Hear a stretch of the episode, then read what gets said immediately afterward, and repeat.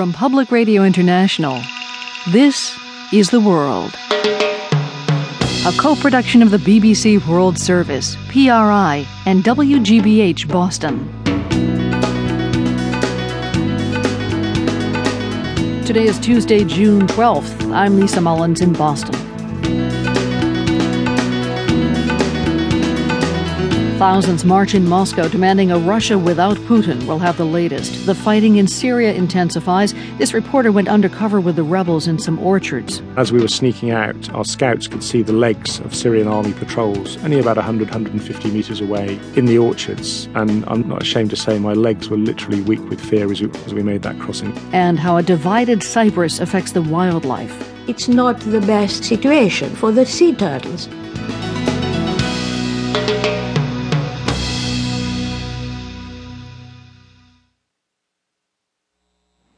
BBC News with David Austin. The head of peacekeeping at the United Nations, Hervé Ladsous, says the conflict in Syria can now be considered a full-scale civil war. It's the first time a UN official has formally voiced that view. Barbara Plett reports from the UN. Mr. Ladsous was responding to a question about whether Syria's conflict could now be characterized as a civil war. I think we can say that, he said, because it's clear that the Syrian government has lost large chunks of territory to the opposition in some cities and is trying to retake control of these areas. This week, UN officials have spoken not only about an intensification of government military operations, including firing from helicopters, but also about a dramatic increase in more sophisticated urban attacks by the opposition. United Nations observers in Syria say they've been shot at as they try to reach the town of Haffa. The monitor said an angry crowd throwing stones and metal rods stopped them getting to the town. Rebel fighters in Haffa are under siege by government troops using tanks, helicopters, and artillery. The army in Yemen has regained control of two key southern towns that were seized last year by militants linked to Al Qaeda. The militants said they withdrew from Zinjibar and Jaar to avoid civilian casualties. Days after an agreement to bail out Spanish banks, concern about Spain's financial situation has risen again. Interest rates on Spanish government debt hit their highest level since the Eurozone was founded. One credit ratings agency has downgraded another 18 Spanish banks. Andrew Walker reports.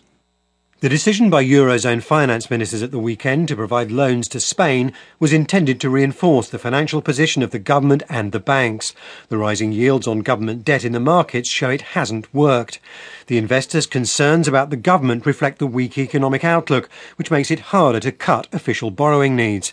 The credit rating downgrade for 18 banks also reflects Spain's wider economic problems, which are likely to lead to more loan losses for banks, making it harder for them to repay their own debts. The people of the Falkland Islands, the British territory and the South Atlantic that's claimed by Argentina, are to hold a referendum next year on their political status.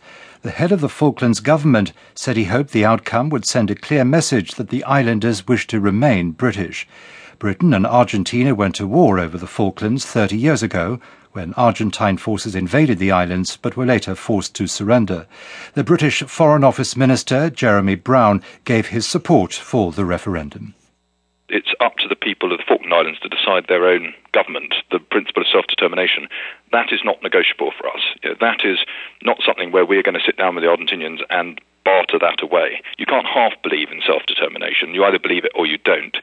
And we do believe it, and it's up to the Falkland Islands people to decide. The British Foreign Office Minister Jeremy Browne. World News from the BBC. South Africa's President Jacob Zuma has dismissed his National Chief of Police, Bheki Cele, after he was declared unfit for office. Mr. Cele was suspended from his post in October during an investigation into a multi-million dollar contract to lease police buildings to a prominent businessman.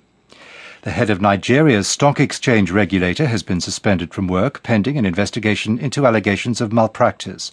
Arunma Oteh was appointed two years ago to clean up the stock exchange following a crisis that saw stocks lose around 60% of their value in a year. The regulator said she was being sent on compulsory leave